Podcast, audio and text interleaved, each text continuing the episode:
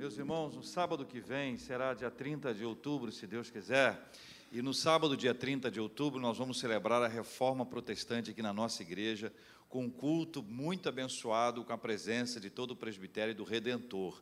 O presbitério do Redentor nasceu no dia 12 de agosto. Ele é composto por cinco igrejas: a nossa igreja mãe, Igreja Presbiteriana do Rio, a nossa igreja, a Igreja Presbiteriana Raízes, Libertas e Luz do Mundo. E o presbitério escolheu a nossa igreja para celebrar a primeira reforma protestante desde que o presbitério foi organizado. Então será no sábado que vem, quatro da tarde. Não precisa agendamento e nós somos os anfitriões. E você sabe, quem é anfitrião, primeiro tem que estar presente, que é bom, né? Tá, já que está recebendo. Segundo, é, chega mais cedo, um pouquinho mais cedo para a gente poder acolher os nossos irmãos e nossas irmãs das diversas igrejas que estarão conosco para celebrarem com a gente. Todos são muito bem-vindos para nós estarmos juntos aqui nesse culto da reforma protestante, agradecendo ao Senhor por tudo aquilo que Ele tem ministrado à nossa vida. Amém, meus irmãos? Ageu capítulo 2, versículo 8. Ageu, cap, não, o iPad, isso. Ageu capítulo 2, versículo 8 Ageu é um tipo de texto né, que o pessoal vai procurando, procurando. O ideal é dar no começo do culto, né, pastor? Abre o culto, a mensagem hoje está em Ageu. Mas vocês acham fácil, com certeza. Ainda mais depois do tablet, do smartphone, ficou muito fácil. Ageu capítulo 2. Mas sabe que a gente vai ficar ruim de Bíblia, né, gente? Sabe disso, né? Para achar, depois que inventaram o, celular, o, o, o, aplicativo no celular, no tablet, para a gente achar o tal do Amós, hein? Naum, Ageu, Obadias, mas Obadias está na Bíblia? Está na Bíblia, Obadias, pode procurar aí. A gente vai ficar ruim de Bíblia, a gente vai ter que fazer um treino aí, é, é papel e, e tablet e smartphone para ajudar. Ageu capítulo 2, versículo 8. Cosmovisão reformada, a gente tem conversado sobre, nessas noites sobre esse assunto e hoje vamos falar sobre riqueza. A riqueza, cosmovisão reformada, a riqueza. Ah, no cancioneiro popular brasileiro, alguém já disse: dinheiro na mão. Olha a idade como chega.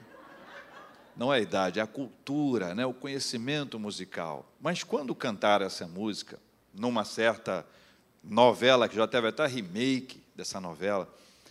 Essa, essa, de, de, essa, essa imagem, né, essa música, essa declaração com essa imagem, ela ficou bem emblemática. Né?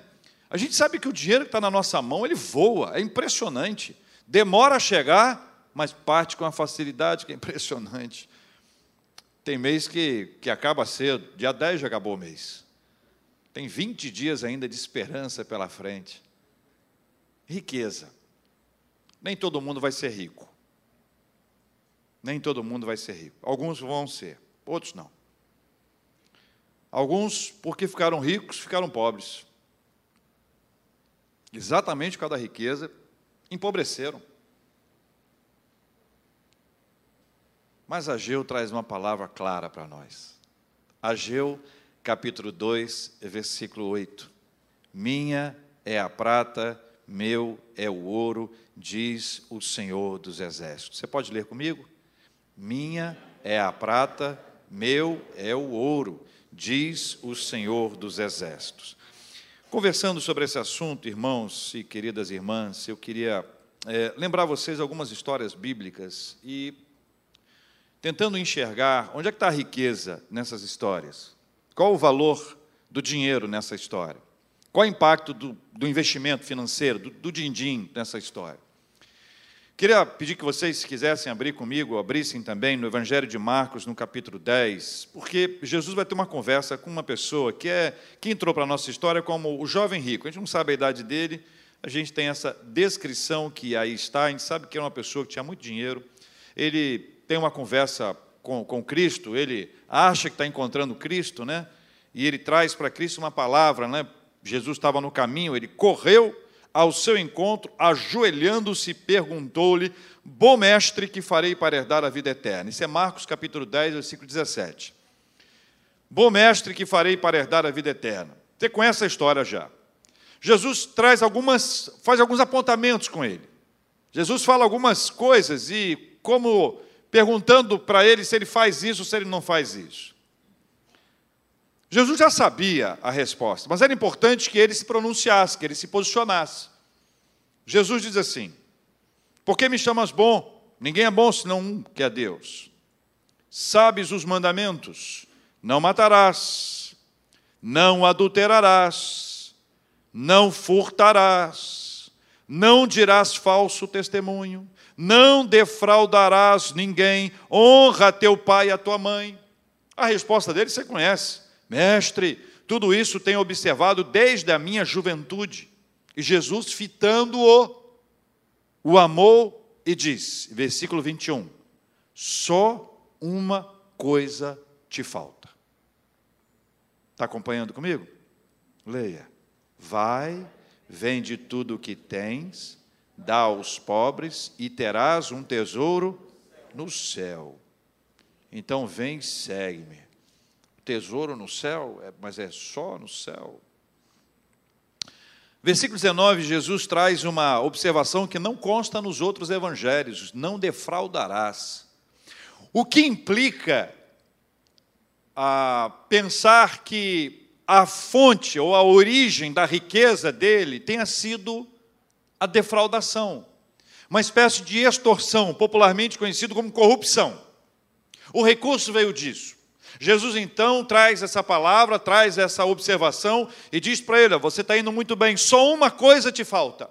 Só uma coisa te falta. E essa palavra de Jesus traz para ele uma ideia do que era riqueza para ele. O que era riqueza para ele? O que era riqueza para Jesus? O que é riqueza para nós? A riqueza para ele, o texto conta: só uma coisa te falta, vai, vende tudo o que tens, dá aos pobres e terá um tesouro no céu, então vem, segue-me. Para quantas pessoas na Bíblia Jesus diz para vender ou dar as coisas para os pobres? Isso não aconteceu com sequência, constância. Era o assunto não era esse, era algo que Jesus estava ensinando para ele a respeito da sua riqueza. Qual era a sua riqueza? Aonde está o seu coração? Diz a Bíblia, e você está acompanhando comigo, versículo 22, aconteceu com ele o que acontece com muita gente. Ele ficou o quê? Não, olha aí, o versículo 22, ele ficou o quê? A primeira coisa que ele ficou foi contrariado. Não gostei da sua palavra, Jesus. Não gostei, estou contrariado. Acho que você não está certo. Contrariado. Contrariado, depois ele ficou triste. Por quê? Porque ele era dono de muitas propriedades. Riqueza para ele, riqueza para ele, era algo muito importante. E riqueza para ele não era riqueza no céu. A sua preocupação não era espiritual, era material, embora o começo da conversa tenha sido muito espiritual herdar a vida eterna. Ora, se era para herdar a vida eterna, e a resposta de Jesus veio clara, direto e objetivo em cima disso, por que, que ele ficou contrariado e retirou-se triste? Porque o assunto dele era outro. O coração dele estava em outro lugar. Ele estava em busca de outro tipo de riqueza. No outro texto, Paulo escrevendo a Timóteo em sua primeira epístola, capítulo 6, primeira epístola de Paulo a Timóteo. Hoje a gente vai andar um pouquinho pelas Escrituras, tá bom, meus irmãos? 1 Timóteo, capítulo 6. Paulo tem uma conversa muito franca com Timóteo. Eu tenho sempre a impressão que tem algum bastidor aqui que eu não sei, porque a conversa foi muito direta. Foi muito direta. Ele diz aqui no capítulo 6, ele aborda algumas coisas curiosas aqui. Ele tem duas etapas aqui. Vou dividir isso aqui em duas etapas. Na, na, na, primeira etapa, ele aborda três tópicos com os quais nós devemos nos preocupar. Veja o versículo 6. De fato, grande fonte de lucro é a piedade com o contentamento. 7 e 8. Porque nada temos trazido para o mundo, nem coisa alguma podemos levar dele. Tendo sustento e com que nos vestir, estejamos contentes. Nós devemos buscar aqui, pela declaração do texto, três coisas muito importantes, ou pelo menos duas, e depois ter cuidado com outras que vão aparecer. A primeira coisa, nós devemos buscar a piedade. Veja que o assunto com o qual ele está é fonte de lucro, vai falar sobre dinheiro, vai falar sobre riqueza. Mas escuta só, que ele diz que a gente deve buscar inicialmente, tendo como toda a nossa busca, fonte de lucro é a piedade. Uma vida piedosa, uma vida piedosa é uma vida devocionada a Deus, é uma vida honrada a Deus, é uma vida dedicada a Deus, é uma vida que nós buscamos ao Senhor, onde nós estamos estabelecendo a prioridade. A prioridade na nossa vida é o relacionamento com Ele, não o relacionamento deste mundo. É algo que vai para além, não aqui somente. Depois ele fala nos versículos 7 e 8 a respeito da virtude do contentamento. E talvez Paulo, escrevendo aos Filipenses, seja o texto mais clássico sobre esse assunto. Aprendi a viver contente em toda e qualquer situação. E aqui o texto é expresso para nos apontar, tendo sustento e com que nos vestir, estejamos contentes.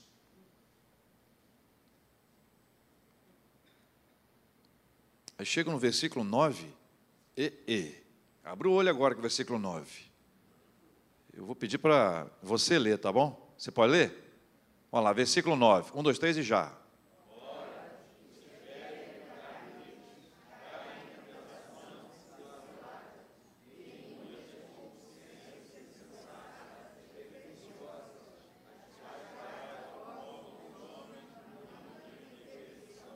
Não parece que Paulo sabe de alguma coisa que a gente não sabe e está falando diretamente para as pessoas, e aqui, primeiramente, a Timóteo? Não parece que Deus está trazendo por meio de Paulo um conhecimento espiritual, sabendo daquilo que se passa dentro do coração da gente? Agora eu vou ler baixinho.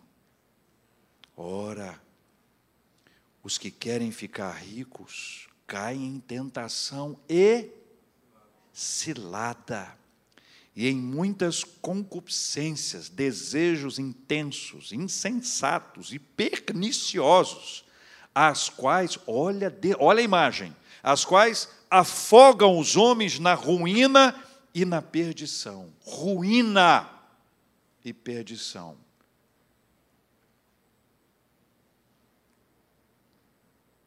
Versículo 10. Porque o amor do dinheiro é a raiz de todos os males. E alguns nessa cobiça, o que aconteceu com eles? Se desviaram da fé e a si mesmos se atormentaram com muitas dores.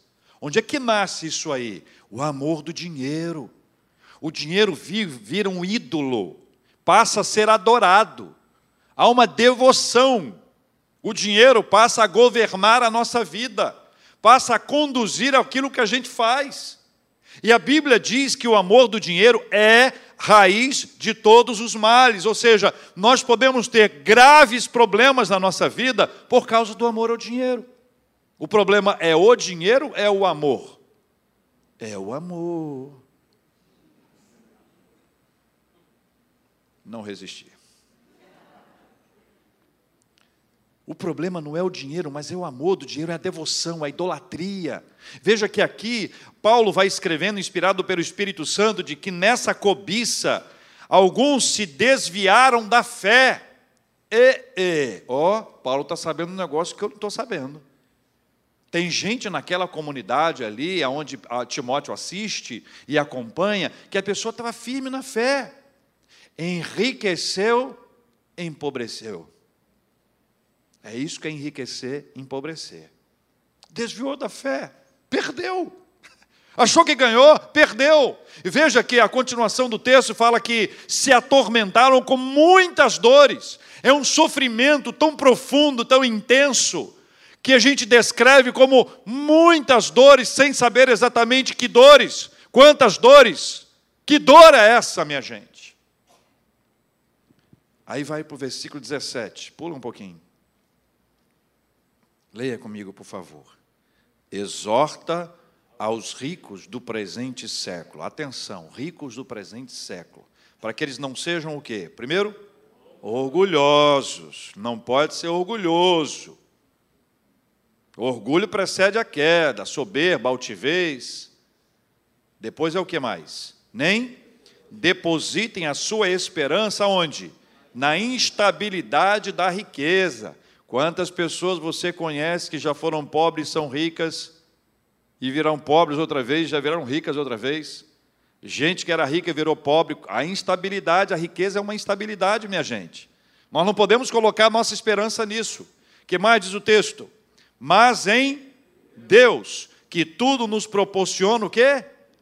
Ricamente para nosso aprazimento. Observem bem que os ricos do presente século, daquele deste, não podem, não podem lidar com orgulho como um amigo íntimo, pelo contrário, tem que se afastar de qualquer possibilidade de orgulho, não podem depositar a sua esperança na instabilidade da riqueza. Nós cristãos afirmamos e reafirmamos que a nossa esperança está no Senhor que fez os céus e a terra, a nossa esperança.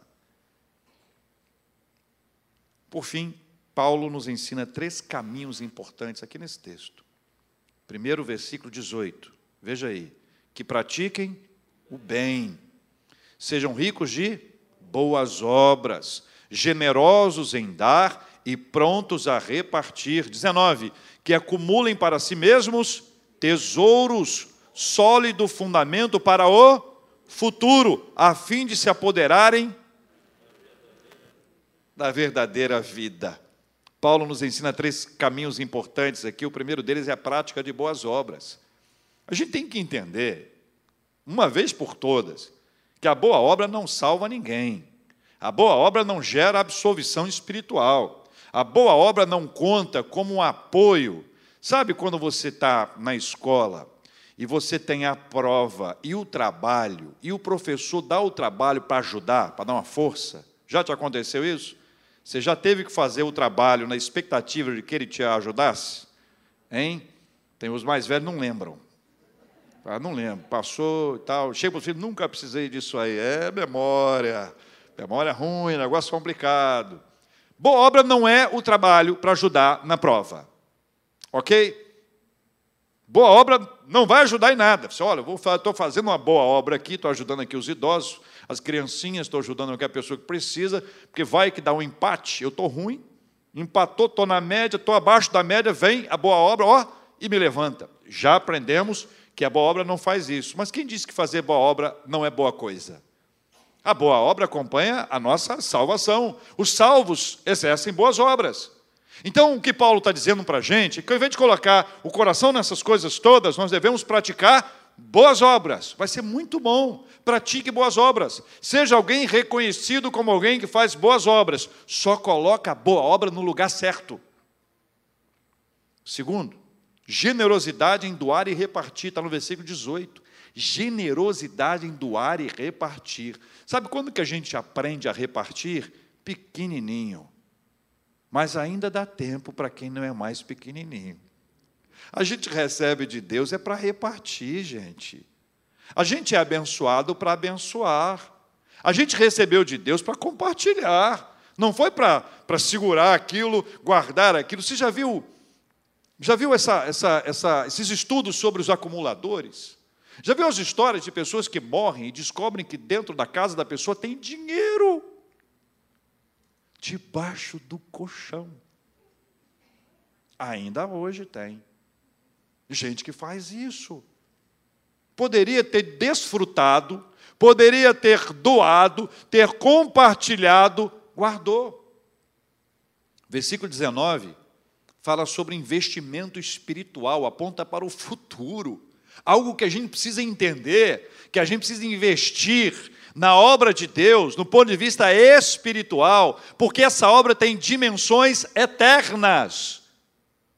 Dimensões eternas. Eu me encontrei, estava com meus pais, com um missionário que eu amo de paixão. Ele estava aqui no Rio, encontramos no Barra Shopping. Sabe aqueles encontros assim, casuais? E ele com a esposa, dois filhinhos pequenos naquela época, minha mãe é uma pessoa muito é, é, impulsiva, amorosamente impulsiva. Ela viu as crianças e disse para eles assim: Olha, vai na loja ali e escolham um presente para vocês. Qualquer um, qualquer um presente. Imagine o marido da minha mãe, o famoso meu pai. Topou na hora com ela. Eu lembro do menininho, que eu fiquei de olho nele. O menininho olhou para o pai como se pedindo autorização. E o pai falou com ele assim: Pode ir, meu filho. E o menino desceu as escadas. A gente estava no segundo piso, tinha uma loja no primeiro piso. Acho que nem tem mais. Acho que eles compraram tudo aquele dia. Aí sobe o menino, sobe o menino com um brinquedo. Um só. Agarrado no brinquedo. Ele subiu tudo correndo naquela escada. Porque ele queria subir, sabe para quê? Mostrar para o papai e para a mamãe.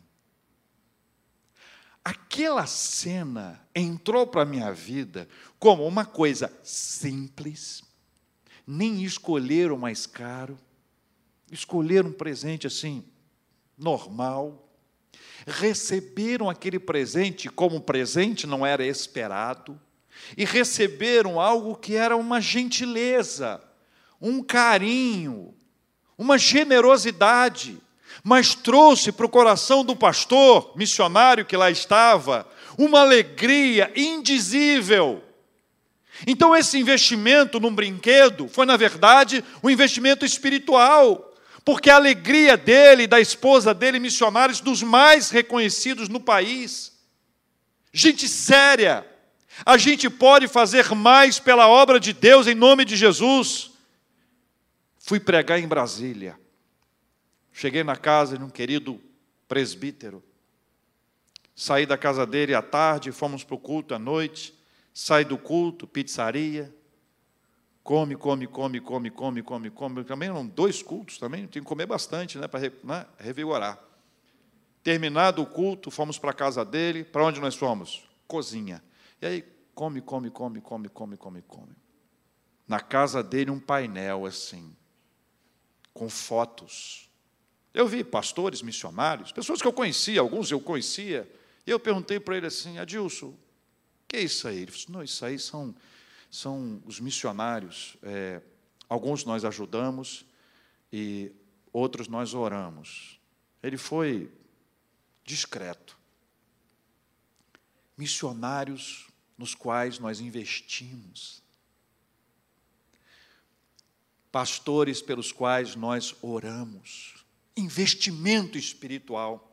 A obra de Deus mostra para a gente o perigo do amor ao dinheiro, ou do dinheiro, como raiz dos males, algo que pode nos levar à ruína, nos afogar, nos desviar da fé, para nos ensinar qual é o valor da riqueza na nossa vida. Qual é a riqueza que nós temos? Como nós devemos lidar com a riqueza? Vou continuar contando história. Vou conectar com Ageu 2,8.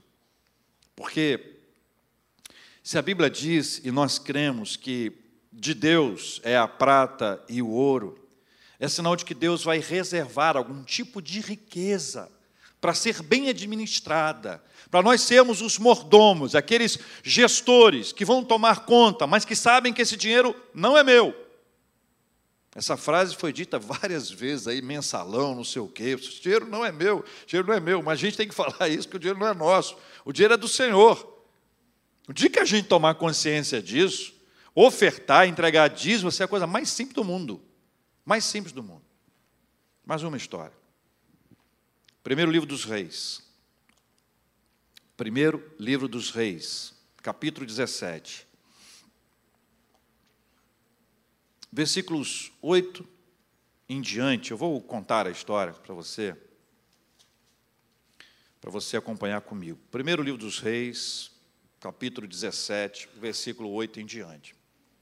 Versículo 8 diz que Deus trouxe uma palavra para o profeta Elias. Veio, pois, a palavra do Senhor a Elias. Deus falou com Elias. O que, que Deus falou com Elias? Está no versículo 9. Dispõe-te, vai a Sarepta, que pertence a Sidom, e demora-te ali. Onde ordenei a uma mulher viúva que te dê comida. Está claro isso aqui? Deus falou para Elias para ir para Sarepta, onde ele iria encontrar uma mulher viúva que o Senhor ordenou que ela alimentasse o profeta, ok? Segue aí o texto. Vai caminhando, Elias vai para lá, encontra essa senhora, diz, viu essa senhora apanhando lenha, aí diz para ela no versículo 10: Traze-me, peço-te uma vasilha de água para eu beber. No versículo 11, quando ela foi, indo ela buscá-la, ele a chamou, ele, ei, vem cá, vem cá um minutinho, volta aqui. Versículo 11: Traze-me também um bocado de pão na tua mão. Era só água, virou pão e água. Faz sentido, né? Versículo 12: Ela respondeu. Olha qual foi a resposta dela? Quem pode ler comigo aqui? Tão certo como vive o Senhor teu Deus, nada tenho cozido. Há somente um punhado de farinha numa panela e um bocado de azeite numa botija. E vês aqui, Apanhei dois cavacos e vou preparar este resto de comida para mim e para o meu filho, comê-lo-emos e morreremos. E, e. Elias disse para ela uma frase que a gente precisa repetir para a gente algumas vezes: Não temas. Está lendo aí no versículo 13? Não temas. Vai e faz o que disseste, mas primeiro faze dele para mim um bolo pequeno e traze-mo aqui fora, depois fará para ti mesma e para o teu filho. Para esse texto aí, que você falou, Elias, pelo amor de Deus, falta sensibilidade. Sujeito é responsável, mulher viúva, diz que vai comer e morrer, e você diz para ela trazer para você primeiro, tem lógica. Depois pode não dar tempo. Se parasse aí. Só que não parou aí. Veja o que diz a continuação do texto bíblico. Versículo 14: Porque assim diz o Senhor Deus de Israel: a farinha da tua panela não se acabará, e o azeite da tua botija não faltará, até ao dia em que o Senhor fizer chover sobre a terra. A promessa do Senhor, a riqueza da fé, surge diante dos olhos dessa mulher pobre, viúva, carente, sem expectativa, sem esperança. A ordem de Deus foi para Elias: vai, e essa mulher vai te alimentar. Ele toma, encontra essa mulher e pede a ela o alimento. Ela reage dizendo: Poxa, eu vou comer e morrer. Não temas, não temas. Vai e faze porque Deus determinou que haveria provisão sobre a sua vida e não vai acabar. E a gente que conhece o texto sabe da panela, olha, versículo 15: Foi ela e fez segundo a palavra de Elias, assim comeram ele, ela e a sua casa. Quantos dias estão aí?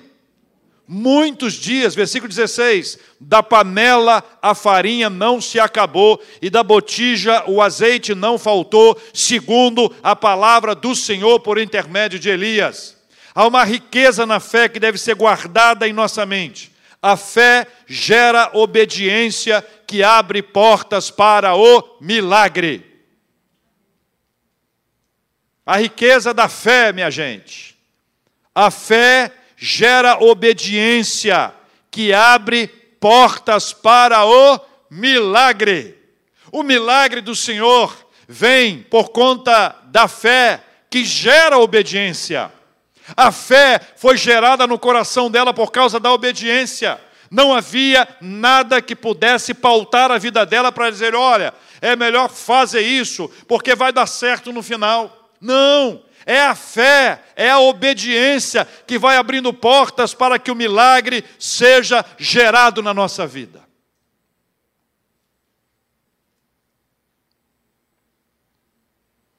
Outra história. Lucas, capítulo 10. Lucas, capítulo 10. Versículo 30 a 35 dentro da parábola do bom samaritano. E nesse contexto a gente descobre uma outra riqueza, a primeira é a riqueza da fé, agora é, é a riqueza da misericórdia. A riqueza da misericórdia. Versículo 30. Jesus prosseguiu dizendo: Certo homem descia de Jerusalém para Jericó e veio a cair em mãos de salteadores, os quais, depois de tudo lhe roubarem e lhe causarem muitos ferimentos, retiraram-se, deixando-o semi-morto. Roubaram tudo que ele tinha, tomaram o que era dele, ainda bateram nele. Gente covarde, gente covarde. É num ambiente covarde que a misericórdia se manifesta de forma extraordinária. Veja a riqueza da misericórdia. Versículo 31 conta uh, de um sacerdote, 32 de um levita, 33 é onde nós vamos entrar. Certo samaritano que seguia o seu caminho passou-lhe perto e, vendo, compadeceu-se dele. E chegando-se, pensou-lhe os ferimentos, aplicando-lhes óleo e vinho. Isso não era barato, isso era fruto de um investimento e colocando sobre o seu próprio animal, levou-o para uma hospedaria. Isso não é barato, isso custa dinheiro, e tratou dele. No dia seguinte, tirou dois denários, isso não era barato, isso custou dinheiro, e os entregou ao hospedeiro, dizendo: Cuida deste homem, e se alguma coisa gastares a mais, além dos dois denários que já haviam sido entregues, o que, que diz a Bíblia? Eu estou indenizarei quando voltar. A riqueza da misericórdia. Ele enxergou alguém que para os anteriores era invisível, por isso a misericórdia faz visível o necessitado. A misericórdia faz visível o necessitado. O sacerdote e o levita viram aquele homem, mas não viram, não enxergaram, passaram ao largo, se afastaram, não é comigo, o problema é dele, deu azar, deu ruim para ele, perdeu. Mas há uma riqueza na misericórdia que nos faz ver o necessitado, porque a misericórdia faz visível o necessitado. A primeira riqueza é a riqueza da fé, daquela que, a despeito de qualquer situação adversa, sob a palavra do Senhor, lançaremos as redes. A segunda é que Deus nos dá para nós sermos misericordiosos com quem precisa. Nada disso era barato, isso custou dinheiro. Mas não era um dinheiro para ser propagado, proclamado, era um dinheiro para ser investido, para cuidar das pessoas que mais precisam. Não era algo para ser reconhecido, aplaudido, visto, colocado no Instagram, TikTok, YouTube, não. Era algo pessoal, diante de Deus, era uma oferta verdadeira, era cuidar de alguém que precisava, era ajudar uma pessoa carente, era trazer sobre ele um remédio para que pudesse curá-lo imediatamente, levá-lo para uma hospedaria, custava dinheiro, pagasse antecipado e mais. Se faltasse alguma coisa, ele não ficaria devendo nada a ninguém. Essa conta seria paga por aquele que está exercendo a bênção da misericórdia, que é uma riqueza que faz visível o necessitado. Você já ouviu falar que tem gente na sociedade que se acha invisível? Você já ouviu falar de gente que trabalha em lugares muito bonitos e requintados, que parece que essas pessoas não existem. Todas as vezes que você for a um shopping center, qualquer um deles, e encontrar um funcionário dentro do banheiro, não deixe de cumprimentar e agradecer. E não venha com a conversinha de que ele não faz mais a obrigação dele, ou com aquela desculpa terrível: eu sujo para que ele tenha trabalho.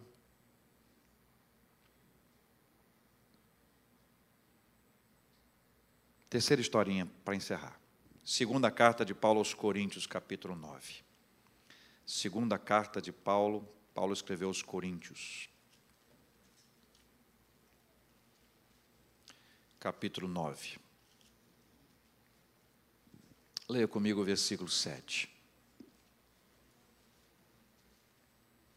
Cada um contribua, cada um contribua, segundo tiver proposto no coração, não com tristeza ou por necessidade, por quem? Porque Deus ama quem dá. A primeira riqueza é a riqueza da fé. A segunda, a riqueza da misericórdia. A terceira é a riqueza da fidelidade. A fidelidade de Deus e a fidelidade a Deus nos conduz ao investimento espiritual. O capítulo 8 e o capítulo 9 relatam para a gente que as pessoas disputavam a oportunidade de investir na obra missionária, na manutenção da igreja, no cuidado com os pobres, com os necessitados, era um investimento espiritual. A fidelidade a Deus é um princípio inegociável. Há muitos anos a fidelidade de Deus, ela é colocada em xeque ela é colocada em xeque. Quando deveria ser colocada em xeque a nossa fidelidade a Deus e não a de Deus para comigo. Aonde estava Deus quando isso aconteceu? Aonde estava Deus que não impediu que isso acontecesse comigo? Por que Deus permitiu isso? São frases que a gente vai dizer numa hora de dor, de sofrimento, de lamento, faz parte do nosso desabafo mas não é uma frase que pode considerar ou que, possa considerar a infidelidade de Deus para conosco. Deus é fiel. Deus é fiel. A fidelidade do Senhor é mantida, apesar de todos os ventos temporais que nós passamos ao longo da nossa vida. Deus é fiel. Deus é fiel o tempo inteiro. Agora, é que a gente precisa avaliar a nossa fidelidade a Deus, precisa. Semana passada eu contei para vocês aqui sobre aquele menino que eu estava entrevistando há muitos anos, querendo ser membro da igreja. Eu perguntei para ele se ele lia a Bíblia. Lembra dessa história? Eu perguntei: você, você, lê a Bíblia? Ele sempre. Lembra que eu fiquei surpreso? Não, olha, rapaz, não levei fé. Não achei que ele lesse tanto a Bíblia assim, não, que coisa. Lê sempre, sempre. Aí eu perguntei para ele: todo dia? Todo dia não. Pela reação, eu já fiquei preocupado, né? Aí eu falei, como assim? Ele falou, eu leio sempre. E no final, essa é uma história longa, tá? Termina a história, sempre que dá, ele lia a Bíblia. Era essa o final dessa história. Aí você pergunta para um cristão, membro de igreja, se ele é fiel a Deus. Aí ele responde: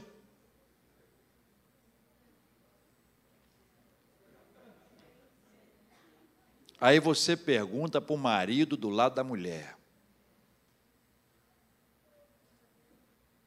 Você é fiel? Você imagina a seguinte frase: Você é fiel a Deus? Olha, sempre que dá, eu tenho me esforçado. Eu tenho me esforçado, ultimamente tem mais me esforçado ainda. No passado não era muito, não. Agora pega essa mesma frase, parei da mulher. Você é fiel? Olha, tenho me esforçado. tenho me esforçado. No passado não era muito, não. Meu Deus do céu. A fidelidade é algo precioso. O texto dos dois ah, capítulos, tanto 8 quanto 9, vão nos levar para entender que há uma riqueza na fidelidade. Há uma riqueza na fidelidade. Eu tenho várias histórias de pessoas que eu conheci ao longo da vida e que me ajudaram a construir essa ideia de que a fidelidade a Deus com dízimos e ofertas é um privilégio. É uma obrigação, tá? É uma obrigação. Mas acima da obrigação, uma honra.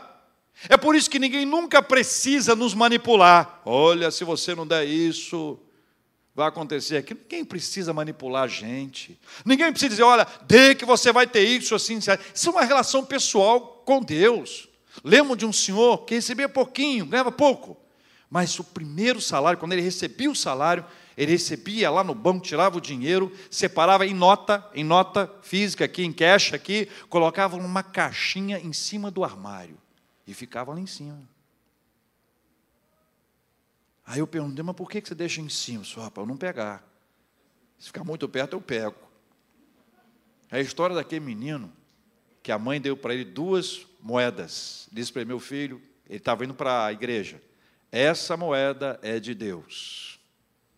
E essa é a sua para você comprar um picolé. O menino foi alegre para a igreja. No caminho tinha um picolé, né? Mas ele foi alegre para a igreja, cantando, celebrando, duas moedinhas na mão. Ele, todo serelepe, todo animado, todo alegre, jogou para cima, uma das moedinhas caiu, caiu, rolou, rolou, rolou, caiu dentro do bueiro.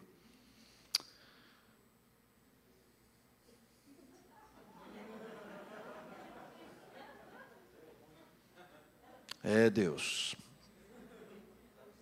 Só depois caiu a do Senhor.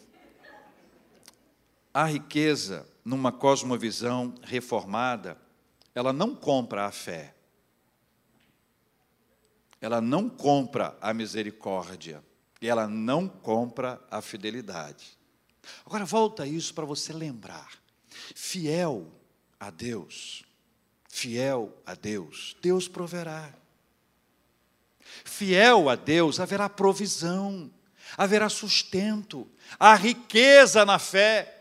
Quando nós tomamos a nossa vida e a vivemos assim, eu creio que eu vou trabalhar, que eu vou me esforçar, que eu vou me empenhar, mas eu sei que quem me sustenta é o Senhor.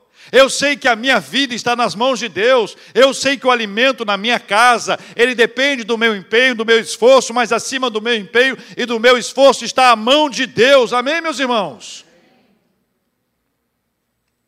A riqueza na fé, a fé gera obediência, que abre portas para o milagre. Se eu abrisse aqui, eu ia ouvir vários testemunhos, milagres que aconteceram na minha vida. Pastor, eu estava precisando, recurso não tinha, acabou o dinheiro, e de repente eu recebo na minha casa uma cesta básica. Um amigo me chama para almoçar. Eu tenho várias experiências, tenho uma experiência simples. Eu tinha um Fusca. Quem já teve Fusca, levanta a mão. Abaixa rápido, que deve estar cansado. Sei o que é isso. Meu Fusca era crente. Tinha um Fusca crente, andava pela fé. A gente orava para ele andar. Ele andava bem. Um amigo meu, pastor querido, amado, e era empresário também. A parte empresário que estava junto comigo. A parte empresário dele pegou o carro e eu andando com ele, passamos assim para dar uma volta. Ele viu um posto. O Fusca não conhecia posto de gasolina. Ele via muito de vez em quando. Sabe que Fusca andava, andava bem, né? E aí ele disse assim: para o carro aí. E eu, falei, e eu sem dinheiro nenhum. Eu falei, não, pai, não, para aí. Ele parou o carro, eu parei o carro, ele falou, me dá a chave. Eu falei, ai, que vergonha. Porque vai botar qualquer coisa, não tem dinheiro. E aí o Fusco ouviu uma, uma frase, uma palavra, que ele não conhecia. Completa. Quando eu falo essa palavra, eu encho a boca para falar, completa, grato a Deus. E ele falou completa. Ele encheu o tanque do meu carro e pagou. Claro, né? e disse assim: é só manter. É ruim, hein? Só manter, vai ficar, vai ficar uns seis meses rodando aqui nesse combustível. Olha, a fé, gente, Deus abre portas para a gente. A riqueza da misericórdia nos faz ver os invisíveis.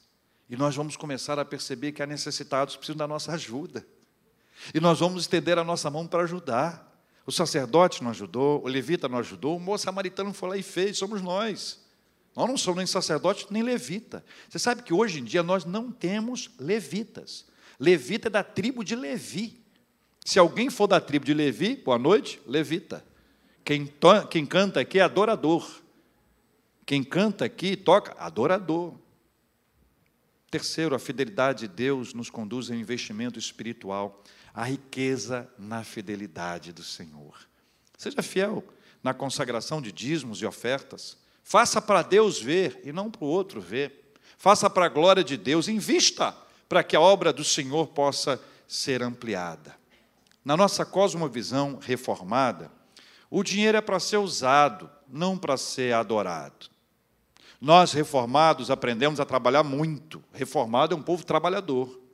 É um povo trabalhador, um povo justo, é digno, é íntegro, é honesto, é correto. Sabe guardar dinheiro. Não está aí queimando dinheiro.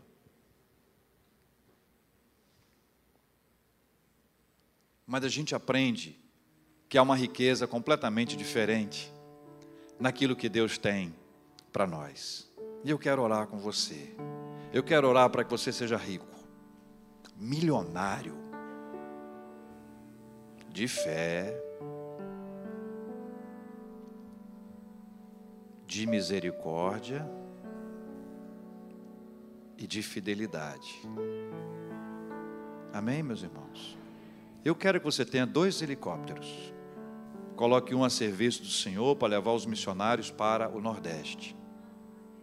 Eu quero que você tenha três aviões e que um deles fique reservado viagens missionárias. E quero que você tenha dinheiro para pagar isso tudo. Também quero. Quero que você seja muito próspero financeiramente. Mas eu li na Bíblia aqui que tem gente que se desviou por causa disso. E se for para você se desviar, eu oro para que você não tenha. Mas se você ficar firme, eu oro para que você seja que seja multiplicado sobre a sua vida.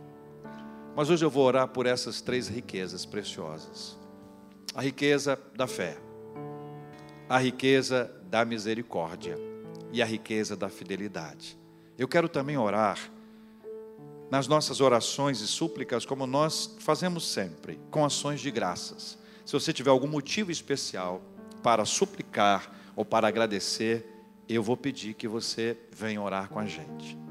Mas hoje nessa oração, eu quero começar com duas riquezas, além dessas três que foram ditas. A primeira riqueza espiritual.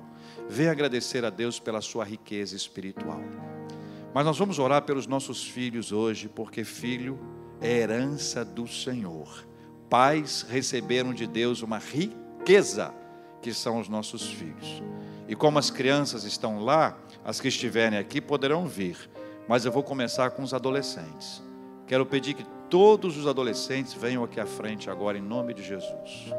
E quero pedir que pai e mãe que estiver aqui venha para frente. E chegando aqui, os adultos ainda não, tá, gente? Só, só os adolescentes primeiro. Vem, os adolescentes. Pode vir. Aqui, aqui, ó, aqui. Ó. Isso, isso, isso. Agora eu quero que os pais desses adolescentes, se estiverem aqui, pai ou mãe, ou pai e mãe, venham. E cola no seu filho, na sua filha. Agora eu vou pedir pais adotivos, hein? Pais adotivos. Tem muitos adolescentes sem pais aqui. Quem está sem pai e mãe, levanta a mão. Pai e mãe. Levanta e fica uma mão erguida para eu poder ver. Só uma? Só você está sem pai e mãe? Peraí, vai arrumar agora. Você está com seu, seu, seu pai está aqui? Está aí? Cola aí. Do lado de cá, tem alguém que está sem pai e mãe aqui? Tem alguém sem pai e mãe aqui ou não? Hein? Então, levanta a mão, levanta a mão, levanta a mão. Aqui. Aqui, já arrumou a mãe aqui. Vem para cá. Aqui, Nicole. Aqui, Nicole. Aqui, ó. Vem para cá. Sua mãe tá aí, apareceu. Vem para cá. Glorinha para cá. Ok. Pegou todo mundo aqui? Tá todo mundo aqui? Agora, olhem para mim. Olhem para mim. Olhem para mim. Vocês são das maiores riquezas que Deus nos deu. E nós não abrimos mão das nossas riquezas porque elas foram concedidas pelo Senhor. Olhem para mim, eu estou falando com você. Quem está do lado de cá, olha para mim. Olha para mim. Lado de cá aqui, ó. Olha para mim. Olha para mim, lado de cá. Vocês são das maiores riquezas. E nós amamos vocês. Pai mãe, daqui a pouquinho nós vamos orar. Eu vou pedir que você ponha a mão sobre a cabeça dos seus filhos que nós vamos abençoar os nossos filhos. Calma aí. Agora venho. Tem algum motivo especial para a oração? Pode vir à frente. Ação de graças vem à frente, que nós vamos cantar. Enquanto nós estivermos cantando, desde seu lugar, orações, súplicas com ações de graças em nome de Jesus.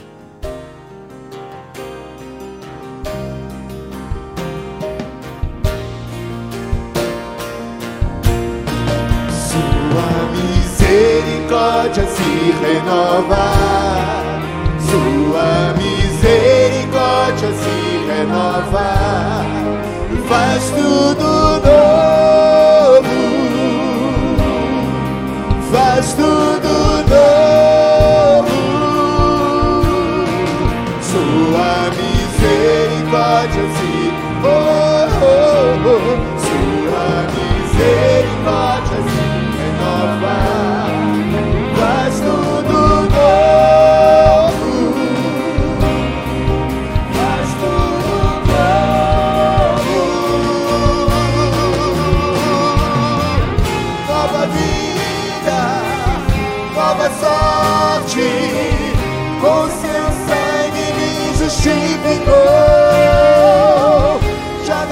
vida, nova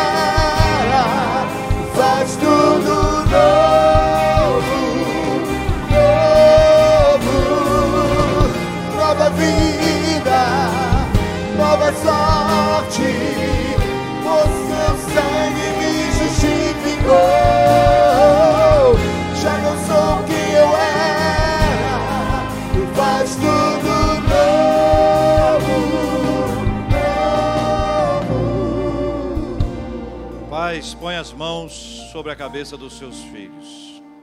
Deus querido, nós oramos e agradecemos ao Senhor, porque o Senhor é a nossa riqueza. nós somos os mais ricos porque temos o Senhor, Deus da nossa vida. Louvado seja o nome do Senhor. O Senhor nos deu a bênção de receber a herança em vida. Herança em vida. Nossos filhos, riqueza, preciosa riqueza. Obrigado, Senhor amado, por estas riquezas. Nós oramos pelos nossos filhos e declaramos sobre eles a bênção do Senhor filhos, herança bendita do Senhor. Nossos filhos nasceram para a glória de Deus. Cuida deles, por favor, Pai. Cuida dos enfermos, Senhor. Que sejam curados, restaurados em nome de Jesus. Traz consolo aos corações entristecidos e sofridos. Consola a família do nosso querido Ciro, em nome de Jesus. Obrigado pela vida dele, Paizinho. Louvado seja o nome do Senhor. Oramos, ó Deus, pelo nosso trabalho, pelo nosso estudo. Oramos, ó Deus, pela provisão na nossa casa. Oramos, ó Deus, pela administração dos recursos, do nosso dinheiro, dinheiro que o Senhor tem nos dado, para que o pão nosso de cada dia nunca falte dá-nos sabedoria, livra-nos do consumismo, algo problemático nesse tempo, livra-nos das, das compras imediatas ou imediatistas. Paizinho, dá-nos sabedoria na gestão dos recursos, em nome de Jesus, e ajuda-nos para que haja sobre nós a riqueza da fé, a riqueza da misericórdia e a riqueza da fidelidade. Em nome de Jesus, Pai. Também nós te agradecemos, ó Deus, por todas as bênçãos recebidas. Aniversário de vida, de casamento. Muito obrigado, Paizinho. Nós te agradecemos. E todas as nossas súplicas são apresentadas diante do Senhor em nossa oração. E nós já agradecemos ao Senhor, porque nós aprendemos na palavra do Senhor que quando nós oramos, o Senhor pode nos atender. E se for da vontade do Senhor, essa bênção vai chegar. Se demorar, o Senhor vai nos dar paciência. E se não chegar, o Senhor vai nos dar a paz. Por isso, desde já, nós agradecemos em nome de Jesus. Amém.